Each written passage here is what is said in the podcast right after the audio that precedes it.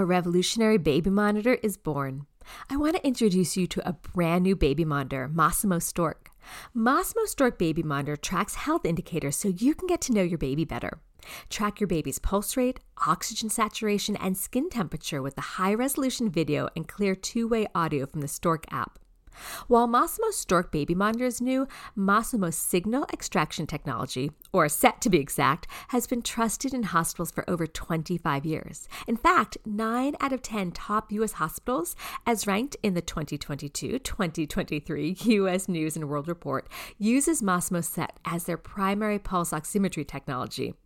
Now, this technology is available for families at home, empowering confident parenting.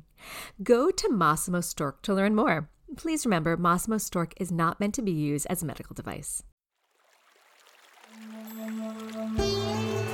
Hi, everyone. I'm Deb Flashenberg. Welcome to Yoga, Birth, Babies, a podcast produced by Prenatal Yoga Center. We will be diving into everything prenatal yoga, birth, and baby related, hoping to inspire, educate, and empower you through your journey into motherhood. Thank you for listening. Hi, I'm Deb Flashenberg, and I'm your host of Yoga Birth Babies. And today we're going to talk about anxiety and the need to control your child or children. So, when I came across this topic from our guest, I thought, wow, I totally relate to that because have I gone head to head, will to will with one or both of my kids in the past? Yes, I have. Have I felt like I needed to control things? Yes, I have.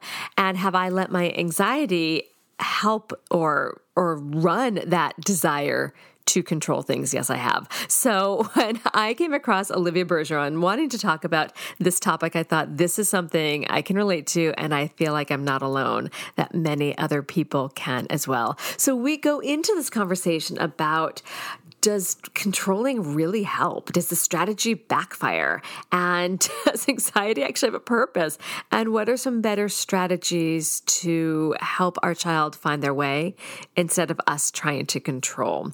So, as I mentioned, I have Olivia Bergeron on. She is a psychotherapist and a parenting coach, specializing in helping clients feel proud of their parenting from pregnancy through the teen years. She has been helping parents since 2005 and Olivia offers psychotherapy to clients in New York, New Jersey, Florida, and parenting coaching to folks worldwide. She's got a lot of knowledge. She's incredibly smart, and I'm really excited for you to hear this conversation. Now, before we get to that, I just wanted to give some updates of what's happening at Prenatal Yoga Center. We are continuously adding more classes, so check our online. We currently have and plan to continue to have an online class available every day. And then we have what we call re releases. So if you can't make the live class or the in studio, we release the morning class twice throughout the day so that you can still participate and still get everything you want out of the class. We actually had a student yesterday for the postnatal. She popped on saying, I'm going to watch the re release, but I want to work on neck and shoulders. Can you put that into class? And I did. So we've had people email, I'm not going to be able to make the class. I'm going to watch the re release. Can you work on hips? And so we do. So your needs needs are still met by just letting us know what you're interested in doing. So that's what's happening for our online and our in studio classes. And we're getting into more of our teacher training. So as I record this, we're finishing off our winter online teacher training, our prenatal yoga teacher training, revving up for our in person teacher training, which I'm so excited about. And then we've got a online postnatal teacher training. We only do that once a year, our online postnatal teacher training. So if you're interested in that, check that out from our website. And I think that's it. So we're going to take a super quick break. And when we come back, please enjoy my conversation with Olivia. A revolutionary baby monitor is born. I want to introduce you to a brand new baby monitor, Masimo Stork. Masimo Stork Baby Monitor tracks health indicators so you can get to know your baby better. Track your baby's pulse rate, oxygen saturation, and skin temperature with the high resolution video and clear two way audio from the Stork app. While Masimo's Stork baby monitor is new, Masimo's signal extraction technology, or SET to be exact, has been trusted in hospitals for over 25 years. In fact, 9 out of 10 top U.S. hospitals, as ranked in the 2022 2023 U.S. News and World Report, uses Masimo SET as their primary pulse oximetry technology. Now, this technology is available for families at home, empowering confident parenting. Go to Masimo Stork to learn more. Please remember, Masimo Stork is not meant to be used as a medical device. Hi, Olivia. How are you? I'm doing excellently. Thank you so much for having me. Oh, I'm really excited. So we've kind of circled around each other in the New York perinatal community. So this is the first time I've really chatted with you and I'm excited. You've got so much knowledge. So thanks for being my guest. I'm so happy to be here. So let's jump in and I'd love to learn a little bit about you and what brought you to your work working with parents. Yeah, well, I was I've been a therapist since 2005. Um, but I, when I had my own children, my daughter was two when my twins were born. Uh, it really became abundantly clear that there was just a lack of support for parents in general, um, but also a dearth of professionals that actually um, get where parents are coming from. Frankly, uh, obviously, you know, you, you live in this area. There are an awful lot of therapists, or there are parent coaches out there. But I think if you're not taking into account the specific context of having a child, um, and doing it during a pandemic to boot. uh, I just think you're missing a really big piece. So I do focus a lot on um, work a bit more holistically than most, and that I look at people's self care. Um, just because I think that the self care tends to go out the window with parents. I don't know about in your experience, but yeah. I think we can kind of martyr ourselves Absolutely. In fact, I was just talking to my husband about that this morning, that my self care is taking a shower by myself. Like that is, that is it sometimes. So I totally understand that. So what is the parenting philosophy that guides you in your work with parents? Yeah, so I, like I mentioned, I was a psychotherapist, um, and then when I was working with folks, they would come back to me uh, they would say, I'm doing fine. You know, my anxiety is under control, but now my child is tantruming and I don't know what to do. Mm-hmm. Um, or I know what not to do. I don't want to parent the way that I was parented. Um, so I was trained by Laura Markham and she wrote Peaceful Parent, Happy Kids. Uh, and she lives here in Brooklyn and she's great. But I find that her parenting philosophy really, um, makes a lot of sense. And that is basically that you have to, uh, have self-regulation. So you don't want to throw gas on your child's fire. You want to throw water. And in order to do that, you need to make sure that you're taking care of yourself so you can approach things calmly. Um, you connect with your child before you correct them. So you're doing that preventive maintenance. You're making sure that that relationship is strong with your child. Um, and then you, you coach them, but you don't control them. Now your child is, is, has control over themselves. You're in charge of them, of course. Um, but the idea is that your, your, your responsibility is to help them, help them through by coaching them and not trying to, um, you know, get, get controlling and, and, and force your, your point of view on them. So I'd love to go back to what you said about the self-regulation. So if a child is, cause I have this, I have a son that has ADHD and regulation is something we're working on. So if someone has a child that is unregulated and a parent may also have those tendencies, what is the first step then for everyone tampering that fire down? Well, I think first of all is, is acknowledging what your triggers are, whether it's a certain time of day or a certain activity. Uh, I find generally it's around transitions mm-hmm. that, things go off the rails. So getting up, getting dressed, uh, meal times, bath times, bedtimes, getting out the door. Those are times when our agendas tend to clash. So if you can acknowledge, first of all, you can cope in advance knowing that, okay, I know that generally speaking, when I ask my child to put his coat on, I get a lot of pushback. So how do I engage him in a way that is, I'm getting his cooperation, that he wants to go along with what I'm saying. So that you can make it into a game. You can be lighthearted about it but but primarily you want to make sure that that that relationship with your child is strong so that he wants to preserve it. He doesn't want to disappoint you. Um, so I also think that if there are um, certain situations that you feel like you are um, particularly triggered or upset, you know, making sure you're taking a pause, mm-hmm. slow things down. I think uh, a lot of parents feel a lot of urgency um, I need to get this done right now. when actually, if you zoom out a little bit, you know, it's not a big deal if you're a little bit late, if things are a little bit, you know, slowed down. Um, so I think it's, it's, you know, prioritizing your relationship over, uh, this urgency, this, this, the sense of obligation that I have to do these certain things, you know, right this minute. That makes a lot of sense. And something I'm excited that we're going to get into is that idea of controlling and anxiety and feeling um, mm-hmm. letting the anxiety find control. I was actually speaking to my prenatal and postnatal class about this conversation we're having, and it was really interesting. Those that were pregnant for the first time, they're like, Oh yeah, I never thought of that. And then I had a bunch of people in class that had already one or two kids and toddler age. And they're like, there is really a control struggle. And mm-hmm. they were really interested. They're like, when is this going to come out? So I would love to talk a little bit about how parents feel that maybe it's more of a guidance and a control. So why do parents, in your opinion, become controlling? Well, I think it's easy to get into a power struggle with our kids. Mm-hmm. Uh, we're convinced that we know what's right and they don't. Um, and I think this desire to control oftentimes is, motivated by anxiety. You know, if you're out, out and about, well, people are judging me because my child isn't isn't getting in the stroller, um, and so we feel judged. We feel um, constricted by, by, by that sense of again, people are watching me. Mm-hmm. So I, I, get the sense that with with parents, um, you know, there's such a high amount of pressure on us. We, we want to get things right. Mm-hmm. So the stakes feel so high, so that amps up our own anxiety. So it feels like, um, you know, that th- this has to be done. There's only one way to do things, um, and it's my way. so, um, you know, your, your, child, whether you're three or 33, doesn't want to be told what to do, frankly. Um, and so children and all people, I think, will push back against that. That's why coming alongside them, you know, as opposed to coming at them uh, trying to impose your will on them and try, you know, either trying to break their will or to, you know, force them to do things oftentimes backfires. And then I think it leads to things taking a lot longer in the long run, frankly. Yeah. Um, so but you really hit to, on that idea of the judgment because I think back to when I was a parent and like you said, getting into the stroller and then there, it does feel that way. I remember being like the tot lots in Riverside Park and trying to get my son in the stroller and became exactly what you said. It's like, um, a war of the wills and his will against my will. And I did totally feel judged that I couldn't get my kid in a stroller. So can you talk a little bit about how possibly to let go of, I mean, this isn't too big of a question, but how to let go of the judgment and then how to not have it be a war of the wills? I think looking at what's, what's truly important.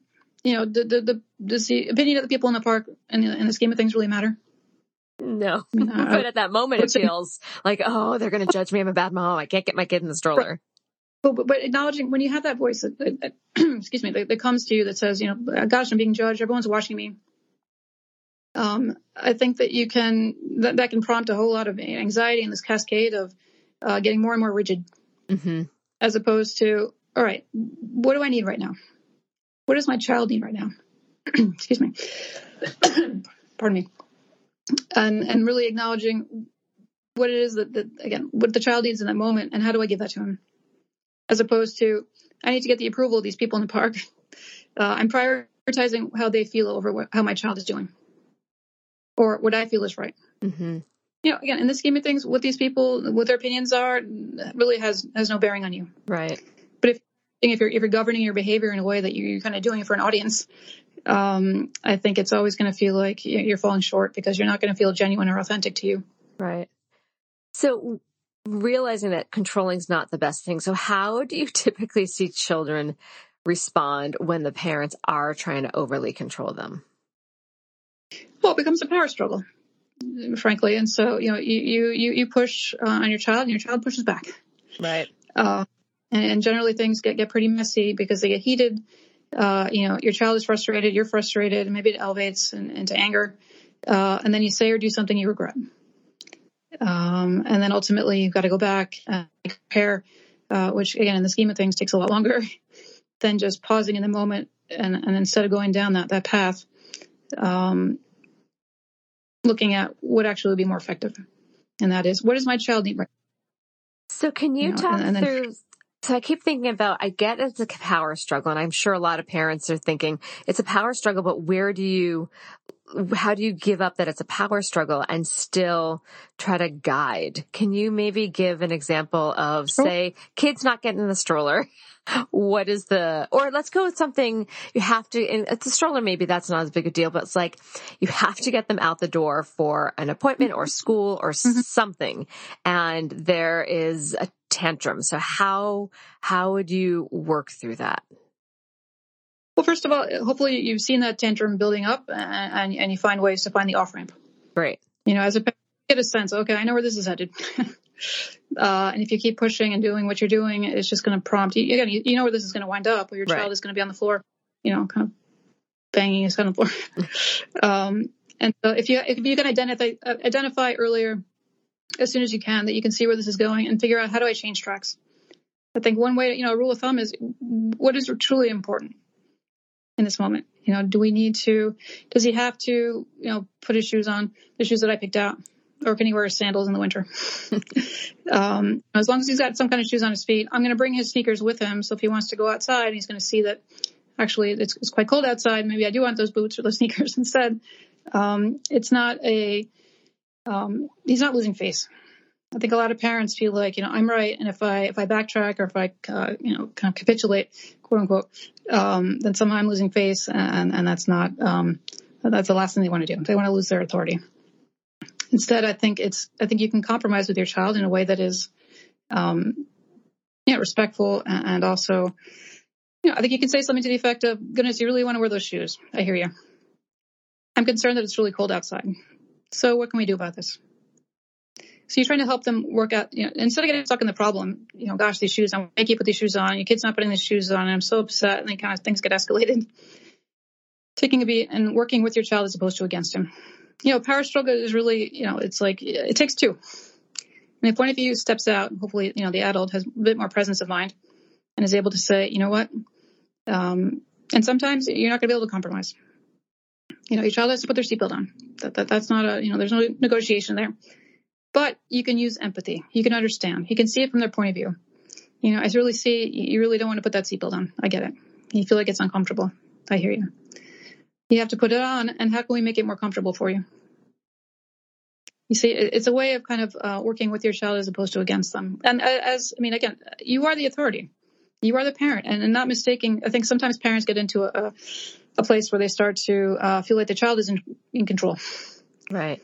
So they obviate their own authority because they either don't want to be mean or they don't want to be punitive or they don't want to have a fight.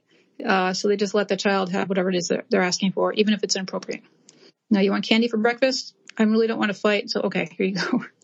Uh, knowing that your child's behavior later on in the, in the, day is not going to be so hot because of the, you know, the sugar rush. Um, so I, I, think that is having a certain kind of quiet confidence as a parent and not, not feeling like, gosh, I'm always second guessing myself. That makes a lot of sense. So when a parent does try to overly control, why does this strategy backfire besides it going into a bigger tantrum or is that, is that the main thing? Does it, does it affect the relationship and, and confidence and trust in one another? Well, I think no one wants to be controlled. No one wants to be told what to do. And instead, if you can work with this, you know, we're working on this as a team. I want to help you. If that's the mindset, how do I help? Um, I think that can really go a long way. As opposed to, I'm going to tell you what to do because I'm right and I don't want to hear any lip about it. so do what I say, you know, and, and that's it you know, again, I, think it's much more, and again, I think you can fast forward into the future and you want your child to be able to question, uh, when things don't feel right to them in a respectful way. So I think that in, as opposed to, you know, so some higher up tells them to do something that, that it's not ethical or not legal and they're just going to do it because that's been the mindset growing up because you, know, you listen to authority without question. It is hard very interesting to hear that because I feel like ge- from generation to generation that has changed and evolved quite a bit. Yeah. I think we want our children to be able to think. Yeah. I agree. And not like blind. Um, and then that's why, I mean, we have, you know, sometimes parents have kids that have very strong wills. And, and I always say that, you know, that will help. These are children that will not be bullied, but they're very challenging to parent. Yes, I because there are certain things. okay. That's fair. A lot of folks do, you know, um, but I think again, if you try to force somebody to do something, you're going to get much more resistance as opposed to let, let's work together to accomplish this. Uh, you know, soliciting their opinions, soliciting their, their feedback and maybe their, their, their points of view about how to do things in as, you know, in as much as is, uh, reasonable. Mm-hmm. You know, your three year old might have very you know, wild ideas about, about how to do things. Uh, and you can listen to them and you can acknowledge that and say, hmm, okay, you know, I'll take that under advisement, but you know, we're going to do it this way today. And let's try to incorporate some of the things that, that you maybe like, um, you know, listening to a song that you like in the car as opposed to NPR as, as some incentive for a Have you been in my car? That's exactly what we listen to. yeah, like... I hear you. All right. So I, one thing I wanted to talk about was anxiety. And that was, I know you had an mm-hmm. article on that that caught my eye, which is why we're having this conversation. So we're going to take a quick break and when we come back. Let's talk about how anxiety plays into the, the need to control or the desire to control. We'll be right back.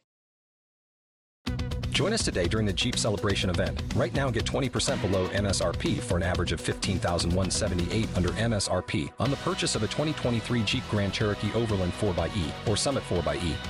Not compatible with lease offers or with any other consumer incentive offers. 15,178 average based on 20% below average MSRP from all 2023 Grand Cherokee Overland 4xE and Summit 4xE models in dealer stock. Residency restrictions apply. Take retail delivery from dealer stock by 4 1. Jeep is a registered trademark. You've worked hard for what you have your money, your assets, your 401k, and home. Isn't it all worth protecting? Nearly one in four consumers have been a victim of identity theft. Lifelock Ultimate Plus helps protect your finances with up to $3 million in reimbursement. Lifelock alerts you to identity threats you might miss. And if your identity is stolen, your dedicated US based restoration specialist will work to fix it. Let Lifelock help protect what you've worked so hard for. Save 25% off your first year on Lifelock Ultimate Plus at lifelock.com slash aware. Terms apply. All right, so let's open this up about how do you see anxiety coming into the desire to control? Well, I think folks and parents in particular um, want to make sure they're doing the right thing. And so because the stakes feel high, they feel like uh, it has to be done a certain way. Um, and that leads us to feel pretty anxious. As you mentioned, you know, in the park, if you feel like everyone's watching you, uh, it feels like uh, I'm being judged, I'm being criticized. So it feeds into the sense of anxiety.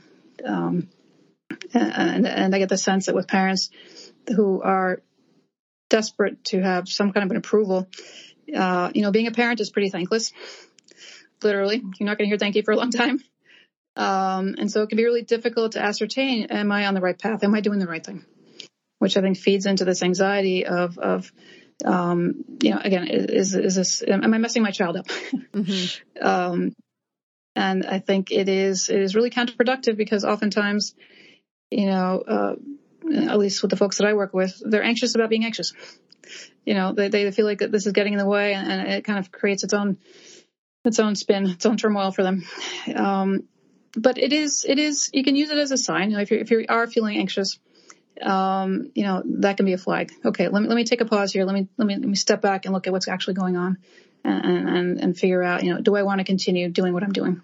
Well, what are some of the signs of anxiety that people may not even realize they have anxiety? Well, oftentimes uh, you acknowledge the physical symptoms before you realize, uh, you know, kind of what, what got you there. So I'll find with folks, you know, their, their, shoulders will get tight, or they might kind of have their shoulders go up to their ears. Um, their stomach hurts. They feel like their stomach is dropping. Um, they start to get achy or a headache. Um, the throat gets dry. So there's certain like physical symptoms of anxiety, or or you know the heart rate is increased, the blood pressure's up, so they're feeling like they're kind of racing. Um, you know, they go into fight or flight, basically. And unfortunately, when you're in fight or flight or freeze, your prefrontal cortex shuts down, so you're not thinking clearly anymore. Mm-hmm. You know, all, all about survival. So you're not thinking, um, you know, rationally or reasonably.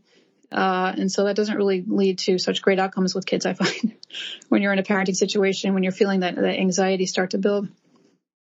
So is there any time that anxiety can serve a purpose. And my husband actually talk about this a lot because I feel like I fall into the category of anxiety and I use it when I think about in my business, I'm feeling a little anxious about something. It actually sometimes helps me refocus and mm-hmm. look, okay, where, and I call it like, where are there leaks in the plan? Where am I going to fix mm-hmm. those leaks? So I don't know if that's anxiety causing that or just, I don't know, but it feels like anxiety. So is there ever a time where anxiety can serve a purpose. and you might feel like, no, actually there is never, which is fine. I'm curious. but you're using it as, as, as a cue to, okay, let me, let me step back and make sure I'm, I'm on the right path. Right. if I'm worried that I'm somehow getting off path, what can I do about it? So, you know, I liken it to instead of getting stuck in the problem, you, you focus on problem solving. Um, you know, I'm a visual person, so I imagine you come across kind of, you know, a muddy patch. Do I, do I walk through it? Um, or, or, actually, do I want to just go around it? And the idea is that you don't want to get stuck in the, in the muck. You want to go around it. Like I acknowledge it's there. I'm not pretending it's not there. it's, it's, it's a sign. Your, your brain is trying to help you. It's trying to prevent you from suffering. And I think it's possible to acknowledge it and say, okay, thanks, but no thanks. This is not an emergency. I've got this. So when you're working with your clients who are trying to control and are doing it from anxiety, what is the first step for them? Is it just acknowledging it? Is it breathing? How can they start to dismantle that habitual reaction? Well, I think acknowledging, you know, what, what are your triggers? Is it a certain time of day? Is it a certain person you have to interact with? Is it a certain activity? And then coping in advance. Okay, I know this person triggers me. What can I do to make sure that I'm in a better state of mind? That it doesn't feel so urgent, that it doesn't feel so important. You know, it's, it's, it's, I think it's, it's that level of self-care is, is, is key. In other words, you, we want to teach this to our kids as well, right? When they're encountering a situation that they feel is, is, is stressful, we want to help them to game it out. Look at how things might go and figure out what it is I need in that moment to make me feel most confident, most secure, mm-hmm. best able to handle the situation. So some of that is kind of, you know, base level, making sure you're getting enough sleep, for instance, making sure you're taking care of yourself, you know, circling back to self care. Um, if that base is in, in place, I think it makes things a lot easier to deal with. And that makes a lot of sense. So what are some better strategies to get kids to do what we ask them to do? Because there, there does need to be some sort of guidance and path to go along. It sure. can't just be free fall mm-hmm. all, all day. Right, right. Well, I think um, if, if, there's any takeaway from this, I hope people get that empathy is is key. You know, and that doesn't mean you agree with your child, but it means you understand where they're coming from. And if you can cultivate that sense of, oh, okay, I, you know, I, I see their point of view. Um, that that ultimately I think is exceptionally helpful, um, as opposed to why are they doing this to me? Um, why are they giving me such a hard time? I think empathy allows you to see they're having a hard time. They're not giving you a hard time. Um, some of the strategies that I think that are really effective is, like I mentioned before, that preventive maintenance. So making sure you're connecting daily with your child. Well, can you give some examples of that? Yeah, I mean, like it's it's Laura Markham calls it special time, getting one-on-one time with your child. Uh, you know, at least 20 minutes, where the phone is off, everything is away, and you're really focusing 100% on your child. You're not checking email or, or watching your text. Um, that that is gold because your child feels like ah, you know, you're filling their cup basically. You're giving them that, that concentrated dose of attention, um, which allows them to want to go along basically. You know, I want to maintain this warm sense that I have with mom. So when she's asking me to make the bed and I'm not really keen to make the bed, well, okay, I'll go ahead and do it. Um, it's it's that kind of a mentality, but it's a lot of the you know things that you're doing in advance to lay the groundwork. So when you do hit a rough a rough patch, um, you can navigate that with a sense of calm and confidence. Um, I think too, you know, just basic things, getting your child laughing. Mm-hmm. When you have that laughter, when you're sharing laugh together, that, that really, you know, fosters that sense of connection. Um, but frankly, if children are, are, pushing back a lot, oftentimes they just need to cry. They've got something on, you know, on their, on their minds that they've been carrying around all day.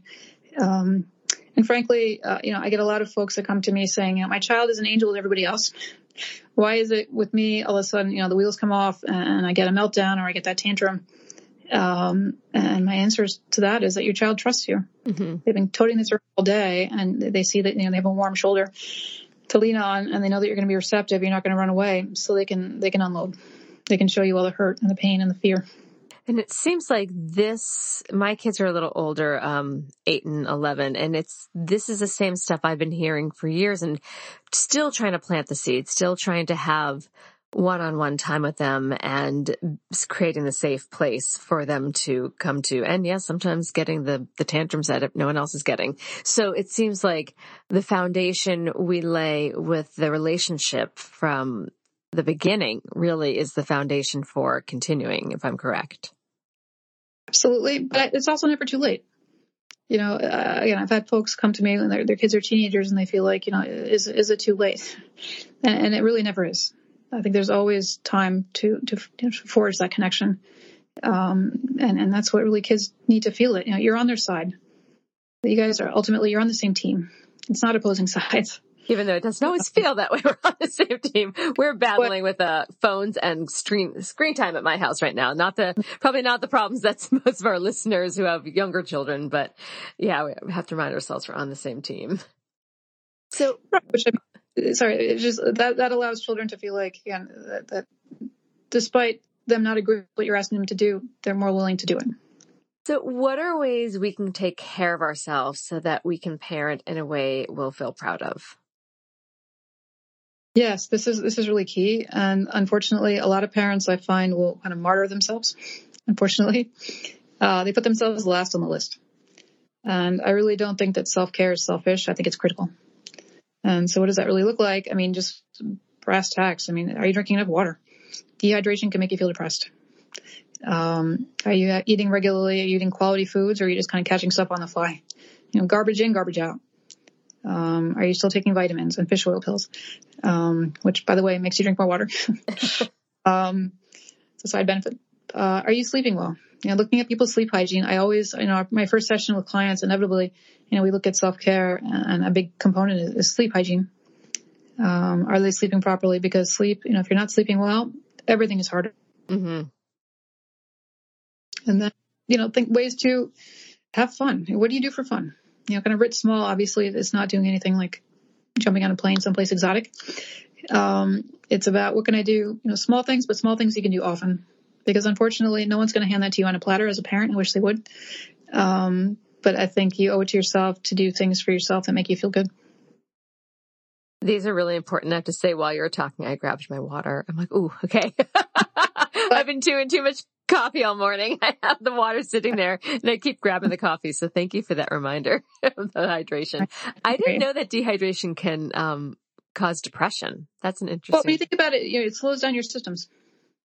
Uh, and the, the, depression is really about, again, kind of the things become more and more challenging. The the the, the becomes harder to act because you're feeling dulled, you're feeling slowed down, and so you know it, it kind of feeds into that that sense of being being low.